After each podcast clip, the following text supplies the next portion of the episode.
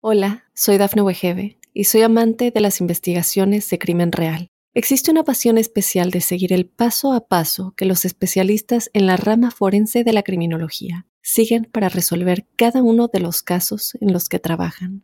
Si tú, como yo, eres una de las personas que encuentran fascinante escuchar este tipo de investigaciones, te invito a escuchar el podcast Trazos Criminales con la experta en perfilación criminal, Laura Quiñones Urquiza, en tu plataforma de audio favorita. Oyenos Audio. Advertencia. El siguiente episodio tiene contenido que puede molestar la sensibilidad de algunas personas. Bienvenidos a Pasión que Mata. Un millonario cruelmente asesinado. Personas de su vínculo más íntimo como sospechosas. Y un misterio que atrapó a España y al mundo entero. Esto es Pasión que Mata, una producción original de Oyenos Audio, en donde analizamos los asesinatos más terribles, las historias de celos, engaño, abandono y ambición que llevaron hasta la locura a sus protagonistas. En el episodio de hoy hablaremos de Manfred Meisel, el millonario alemán asesinado en Mallorca. Soy Fabián Carabajal. Bienvenidos.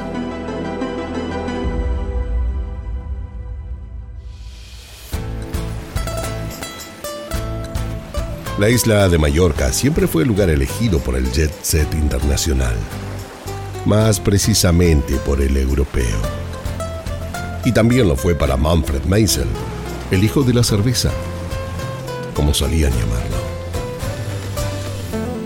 Pero en el año mil novecientos noventa y siete el espanto se mezcló con el glamour. Manfred, su hijo de apenas ocho años, y una de sus empleadas fueron cruelmente masacrados en una de sus mansiones en Mallorca. En el caso hubo un sinfín de teorías falsas, infidelidades cruzadas, un sospechoso perfecto que no pudo ser acusado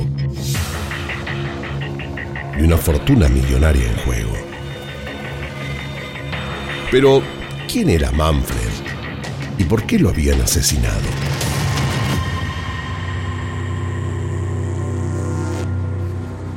Manfred Meisel era un restaurador que vivía en Alemania, más precisamente en la ciudad de Frankfurt. Admirado por la belleza de la isla, eligió continuar con sus negocios allí junto a su socio comercial, Gerd Nicolai. En la isla, lo primero que hicieron fue intentar comprar la pizzería Andy's de Horst Tavel. Pero cuando estaban por hacer la operación, unos obstáculos en la transacción impidieron que lo hicieran. Entonces un amigo de ellos le sugirió que adquirieran una cervecería un poco venida a menos, Bierkönig. Ni bien la vieron, supieron de todo el trabajo que deberían hacerle. Pero pese a ello, la idea los entusiasmó y mucho, por lo que, sin dudarlo ni por un segundo, decidieron hacerse de ella. Y el veintiuno de abril de mil novecientos noventa, luego de varias renovaciones, fue que felizmente lograron inaugurarla.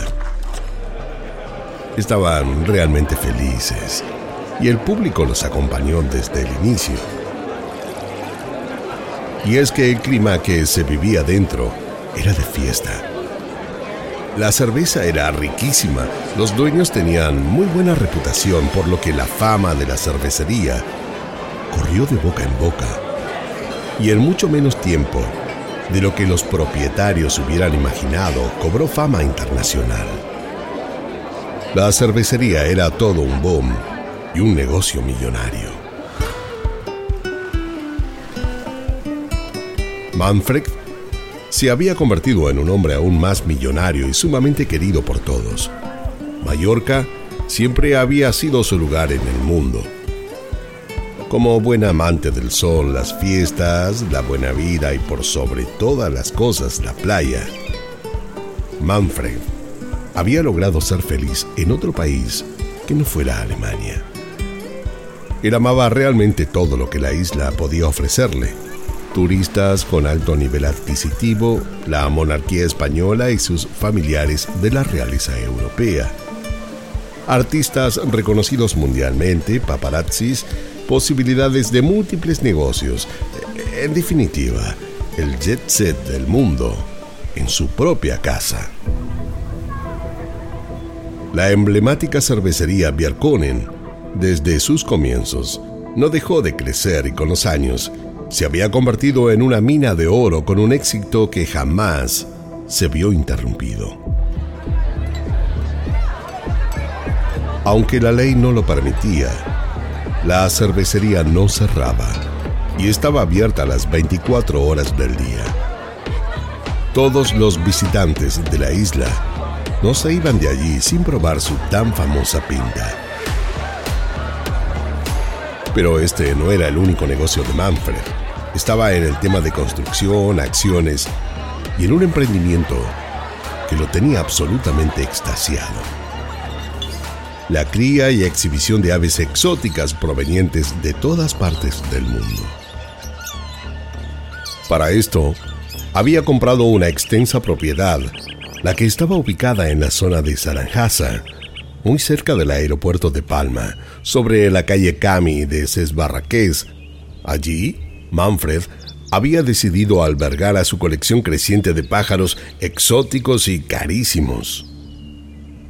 Este predio estaba pegado a su casa, una increíble mansión de tres pisos donde vivía con su mujer embarazada Diana Ritter, el hijo mayor de ambos, Patrick, de ocho años, y varios de sus empleados. Manfred tenía cuarenta y nueve años y estaba en su mejor momento. Es más, él logró superar con éxito el divorcio de su primera esposa, el cual, si bien finalizó en muy buenos términos, le había causado mucho dolor. Y es que, al separarse e irse a vivir a otro país, se vio obligado a dejar atrás la cotidianeidad de sus hijas, las que él amaba y mucho. El dueño de la cerveza, como lo llamaban, se volvió a casar con una mujer de la que se había enamorado, Diana Ritter, y con quien tenía un hijo de ocho años y otro más en camino. Pero con el tiempo, los problemas con su segunda esposa, Diana, se hicieron presentes.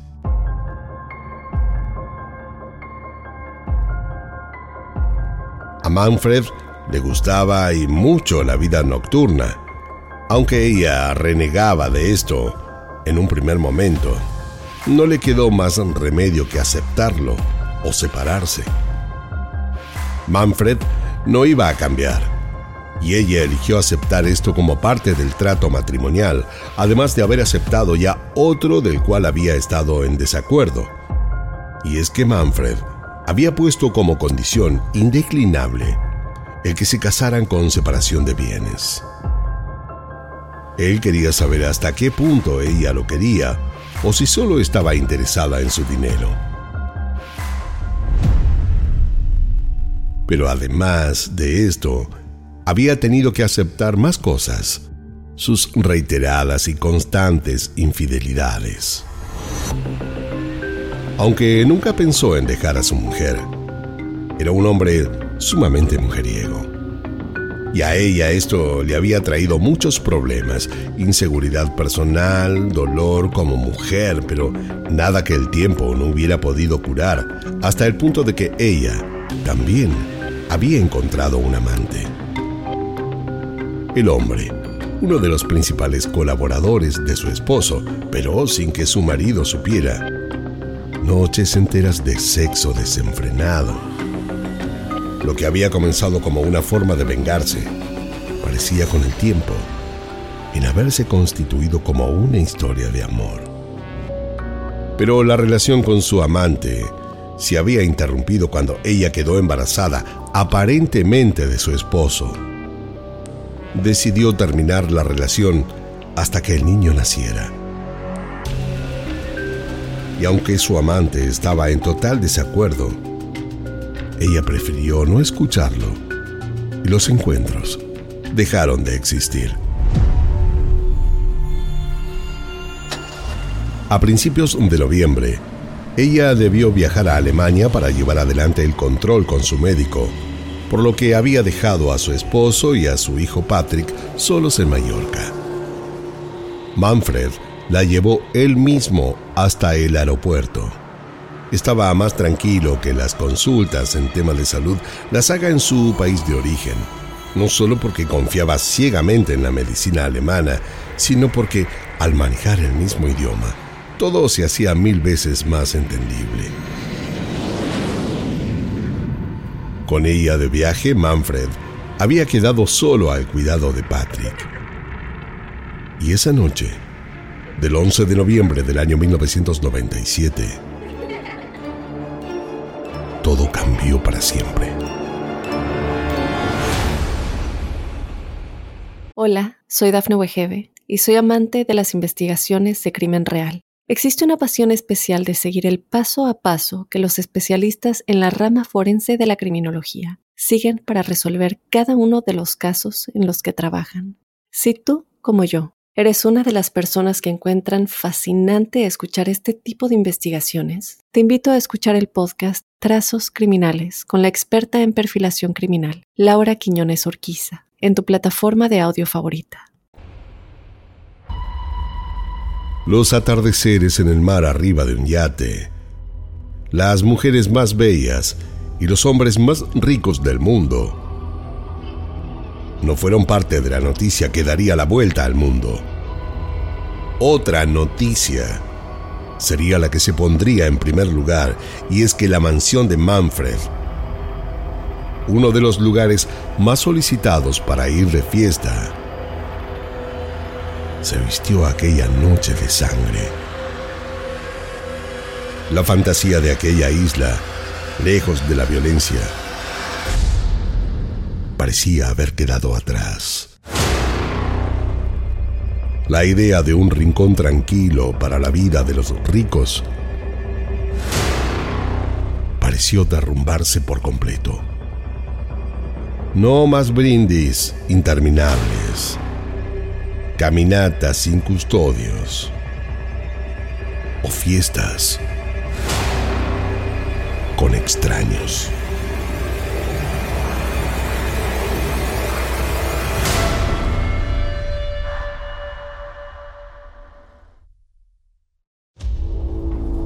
Padre e hijo comieron en la cocina un pollo que les había dejado horneado la empleada. De postre tomaron una fruta y Manfred le peló la manzana a su hijo. Luego, cuando terminaron de cenar, acomodaron los platos y Manfred acompañó a Patrick hasta su cuarto en el primer piso. Cerró una de las ventanas que estaba abierta. Le alcanzó un pijama. Se quedó hasta que el niño se acueste y volvió a la sala de la planta baja. Se sirvió una cerveza y se puso a mirar televisión. En la casa aledaña, donde estaban los estrafalarios pájaros, había entrado a su turno Claudia Leinstein, de tan solo treinta años, quien hacía ya tiempo era empleada de Manfred y se dedicaba al cuidado y control de las aves. Su trabajo consistía en el control de las incubadoras y ese día le había cambiado el turno a una compañera, pero a veces eh, la vida tiene extraños caminos e insospechados finales. Ella había llegado a eso de las once de la noche. También había tomado su ropa de trabajo y se dirigió hasta el baño para cambiarse. Al salir, se preparó un café en la cocina del lugar y se dispuso a comenzar con sus tareas cuando a eso de las doce de la noche, unos hombres entraron al lugar.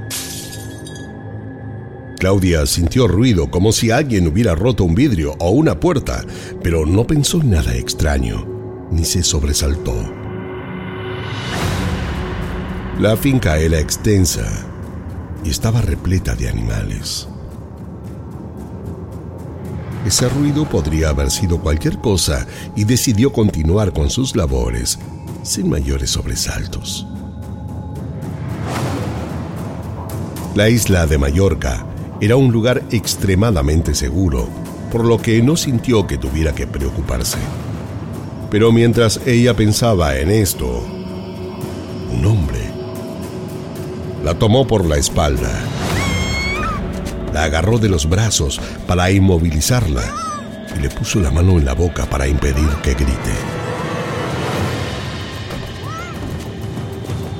Claudia sintió miedo. No sabía cómo y por qué estaba sucediendo esto. Casi no le explicó nada. Solo se acercó al oído y le dijo: «Escucha bien, no quiero que hagas nada, no quiero que grites. Te hagas la viva e intentes soltarte.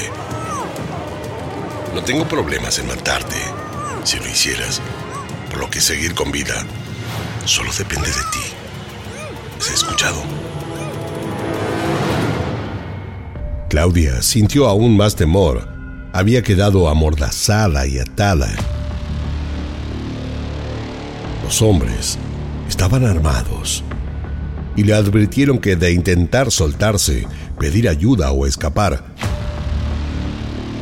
acabaría muerta, y ella les creyó.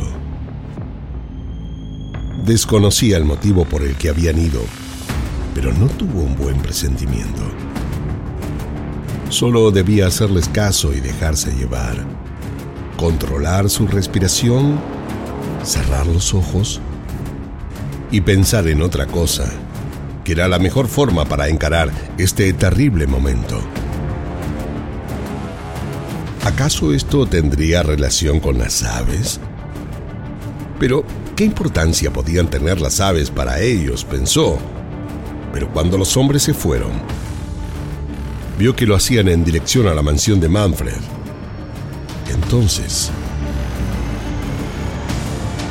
ahí se dio cuenta que las intenciones eran otras.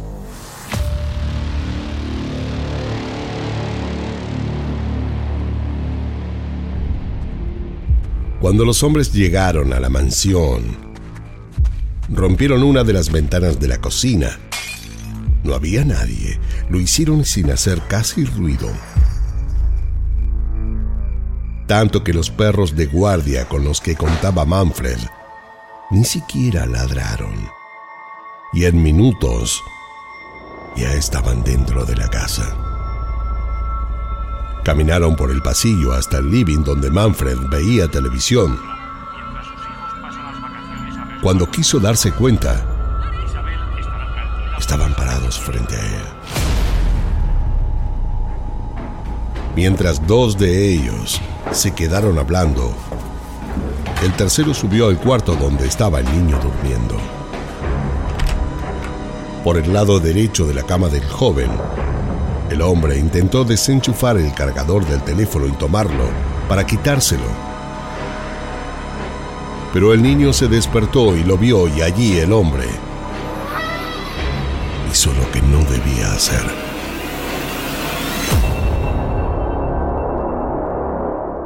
Asesinarlo.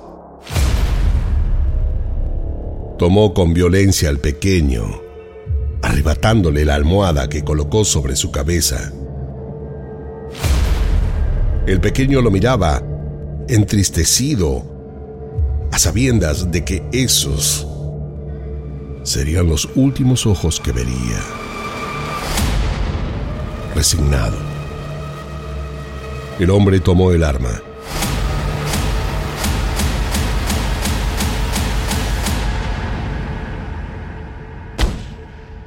Y le dio dos tiros en la sien.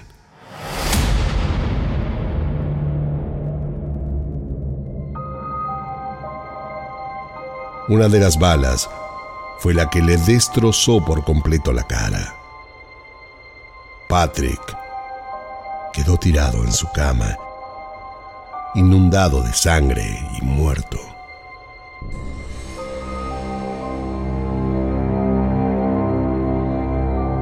El hombre se quedó unos minutos parado. Tomó la almohada y bajó las escaleras hasta la sala donde estaba Manfred, quien pareció desconocer por completo que acababan de asesinar a su hijo.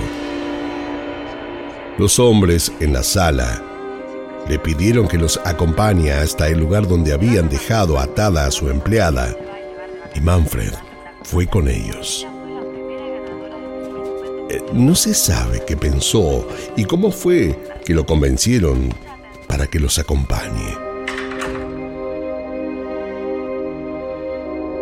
Una vez dentro de la sala de las incubadoras, donde estaba su empleada maniatada, lo obligaron a que se tire boca abajo en el piso junto a ella. Allí fue cuando se dio cuenta de todo.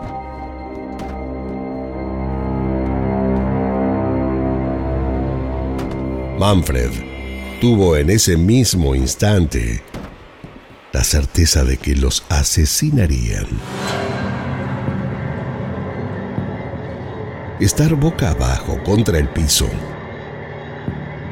no era para nada una buena señal, pero sin más remedio obedeció. Una vez que lo hizo, uno de los hombres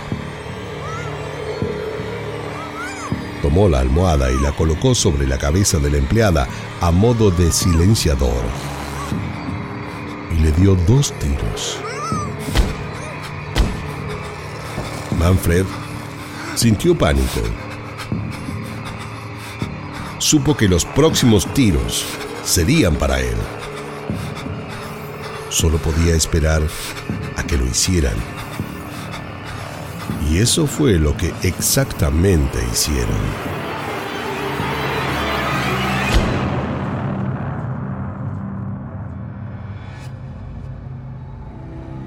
En menos de media hora, los tres únicos habitantes esa noche en la mansión estaban muertos. ¿Pero qué era lo que había sucedido? ¿Quién y por qué habría querido asesinarlos? A la mañana siguiente, a eso de las siete de la mañana, Ilse Kaiser, una empleada dedicada al cuidado de la granja, los encontró muertos. Sabiendo que Patrick estaba solo, corrió hasta la casa temblando sin querer encontrarse con lo peor. Subió las escaleras de dos en dos y, horrorizada, descubrió que el niño también había sido asesinado.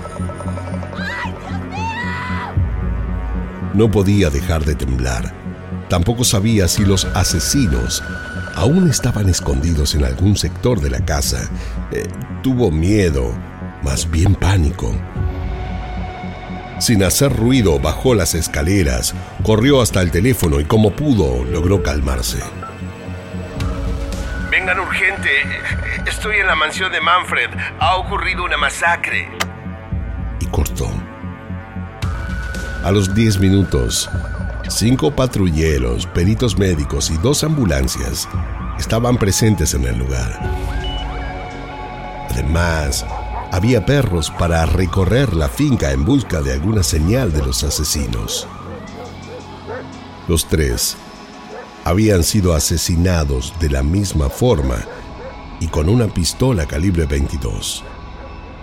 Para los peritos, el uso de esta arma de bajo calibre se debió a que, al entrar al cuerpo, la munición se desvía con facilidad ante la menor resistencia, produciendo un gran daño.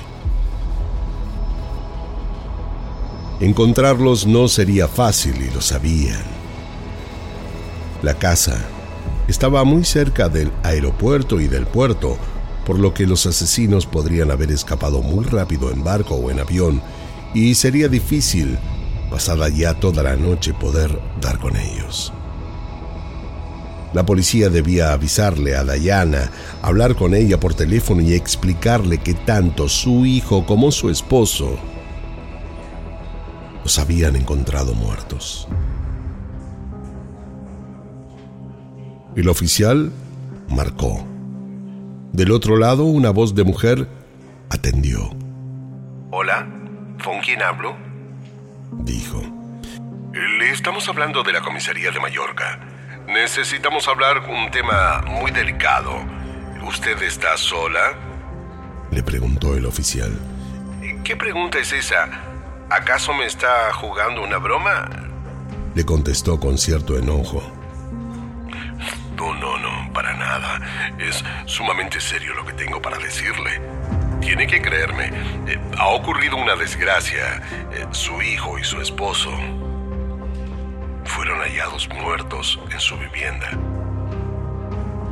Usted debe regresar al país cuanto antes. Eh, si el médico le autoriza el viaje debido a su embarazo, claro». Del otro lado, no se escuchó más nada. Diana se había quedado sumergida en un silencio sepulcral. Tardó en lograr asimilar la situación y cuando lo hizo, preguntó eh, eh, qué había ocurrido con exactitud. Estaba sola en el departamento de Alemania. Se sentó en el sillón de la sala. Sentía las palpitaciones cada vez más fuertes del corazón atravesándola. Se tomó el pulso. Eh, debía controlarse. El impacto de la noticia haría estragos en la vida del bebé que llevaba en su vientre. Tomó el teléfono y llamó a su mejor amiga. Para que fuera urgente a su casa mientras la esperaba, llamó al aeropuerto para comprar un ticket aéreo y tomar el primer avión que pudiera a Mallorca.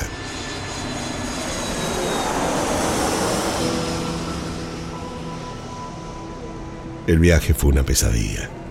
No lograba comprender lo que estaba sucediendo. Varias veces necesitó ayuda de las azafatas. Le temblaban las manos, sentía que le faltaba el aire y que le explotaba el corazón y tuvo miedo de terminar desmayada. Pero nada de eso ocurrió y logró llegar al Aeropuerto Internacional de Mallorca, San Joan, situada en la zona de Playa de Palma. Como lo único que le quedaba en esa isla era el amor de su amante, fue a su encuentro. Y lo que era sabido por todos se hizo absolutamente público. En un primer momento, la hipótesis de la policía sobre el crimen fue en dirección a querer quitarle sumas millonarias a Manfred. Pero para eso habrían intentado un secuestro y no un homicidio. Además, en la caja fuerte de la casa había más de trescientos mil euros que no habían sido tocados. No solo eso, sino que Manfred tenía más de dos mil euros en el bolsillo de su pantalón, unos casi cincuenta mil euros en su mesita de luz y unos cinco mil euros arriba en su escritorio intactos. Nadie se había llevado absolutamente nada. No lo habían asesinado por dinero. Pero si no era por dinero, ¿por qué habría sido entonces?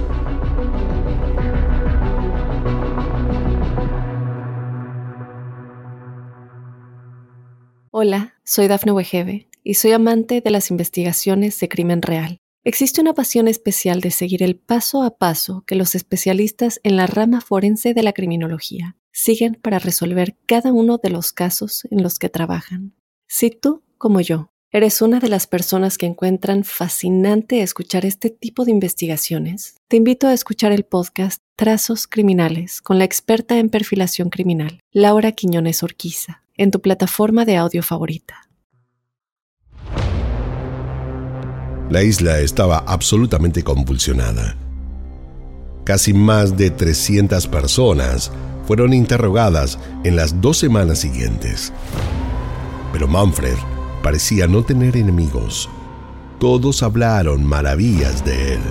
Además, nadie expresó o notó algo extraño en la vida del empresario, salvo el relato de un muy amigo, quien mencionó que Manfred en algún momento le había contado que estaba recibiendo amenazas.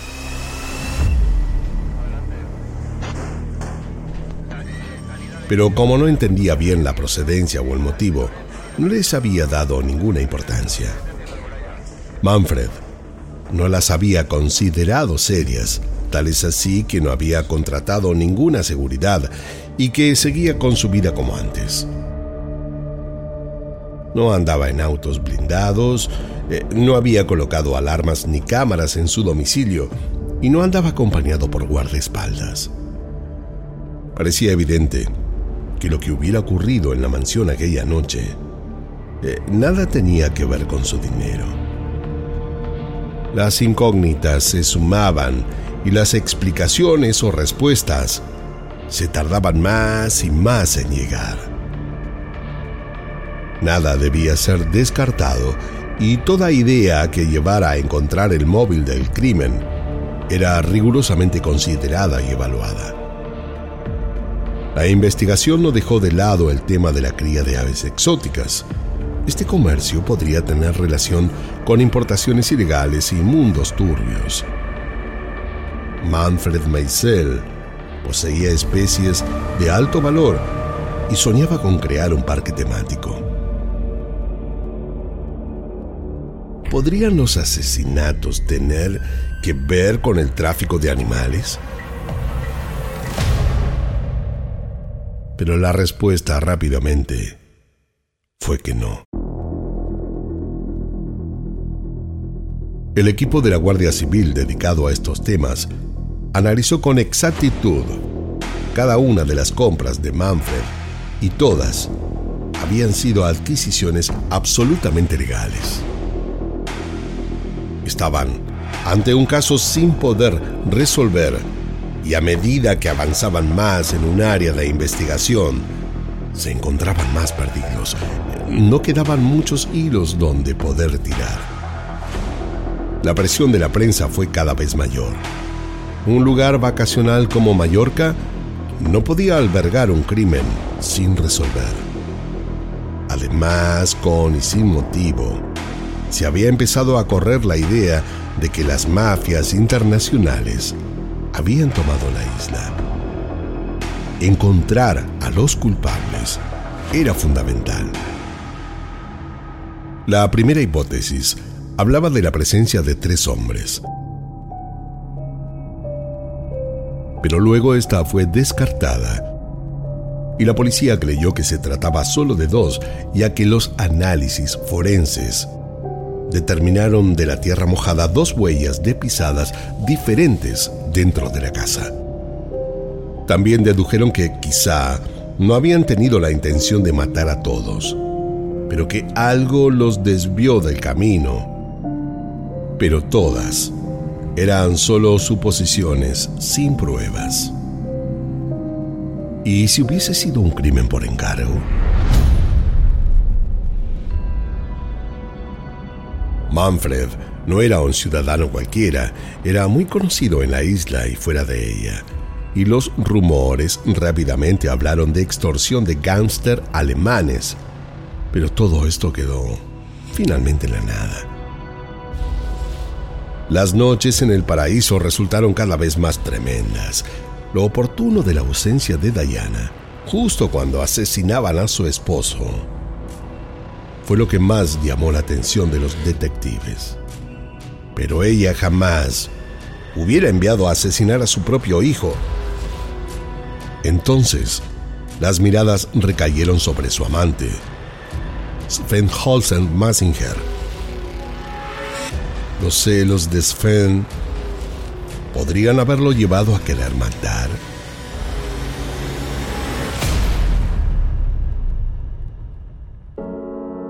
El bebé de Diana nació en abril de mil novecientos noventa y ocho y lo llamó Florian. Por lo tanto, lo primero que hicieron las autoridades fue someter al recién nacido a una prueba de A D N para asegurarse la paternidad. Y el padre de Florian era efectivamente Manfred. Y aunque estuvieran casados con separación de bienes, su nuevo hijo sería el heredero de todo. La investigación continuó, pero no se pudo encontrar ninguna prueba incriminatoria concluyente contra Diana o su amante. ¿Podría una madre ser capaz de encargar el crimen de su propio hijo? ¿O algo había salido mal? En mil novecientos noventa y nueve, el caso terminó siendo archivado. La pareja sospechada siguió adelante regenteando un bar y estuvieron juntos hasta el año dos mil uno. Luego se separaron y nunca más volvieron a tener relación alguna. Personas allegadas al círculo más íntimo de Diana aseguraron que la relación entre ellos había terminado muy mal. Justo diez años después, en junio del año dos mil siete, Sven Holder, ya ex de Diana, fue arrestado luego de que un socio suyo le contara a la policía alemana que una noche borracho Sven se había adjudicado los homicidios. Las autoridades alemanas se comunicaron con las españolas de inmediato. Sven fue arrestado. Pero el juez carecía de pruebas para acusarlo y mandarlo preso definitivamente. No había testigos del hecho, tampoco móvil aparente, huellas incriminatorias. Lo cierto es que no había nada para inculparlo. Diana Ritter, por su parte, abrió el restaurante Capitán Cook, que continúa abierto hasta el día de hoy. En dos mil nueve inauguró Capitán Cook dos en la Rambla Llucmajor. No se la ve tan triste ni atormentada, y parece seguir con su vida como si esta tragedia no la hubiera marcado a fuego, aunque ella insiste en asegurar que sí. Yo estaba desesperada, quería saber cómo y por qué. Yo lo perdí todo, mi nombre, mi hijo, mi trabajo. Nadie jamás imaginará cuán grande fue mi dolor, dijo Diana, quien hoy pasa sus días con Florian y con Lara, la hija que tuvo con Sven.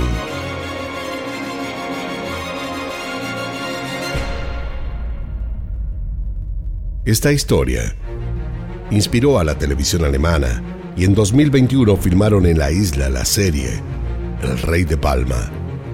El final de esta historia no ha sido escrita todavía y quizás no se llegue a escribir jamás.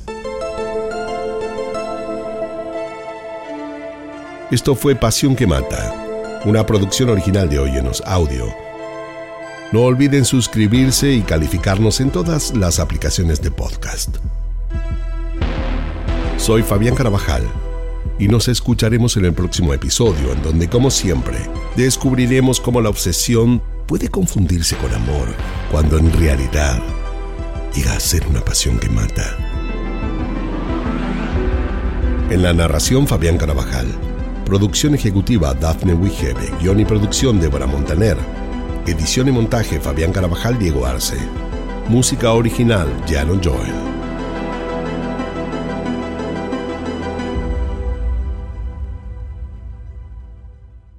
Hola, soy Dafne Wegeve y soy amante de las investigaciones de crimen real. Existe una pasión especial de seguir el paso a paso que los especialistas en la rama forense de la criminología siguen para resolver cada uno de los casos en los que trabajan. Si tú, como yo, eres una de las personas que encuentran fascinante escuchar este tipo de investigaciones, te invito a escuchar el podcast Trazos Criminales con la experta en perfilación criminal, Laura Quiñones Urquiza, en tu plataforma de audio favorita.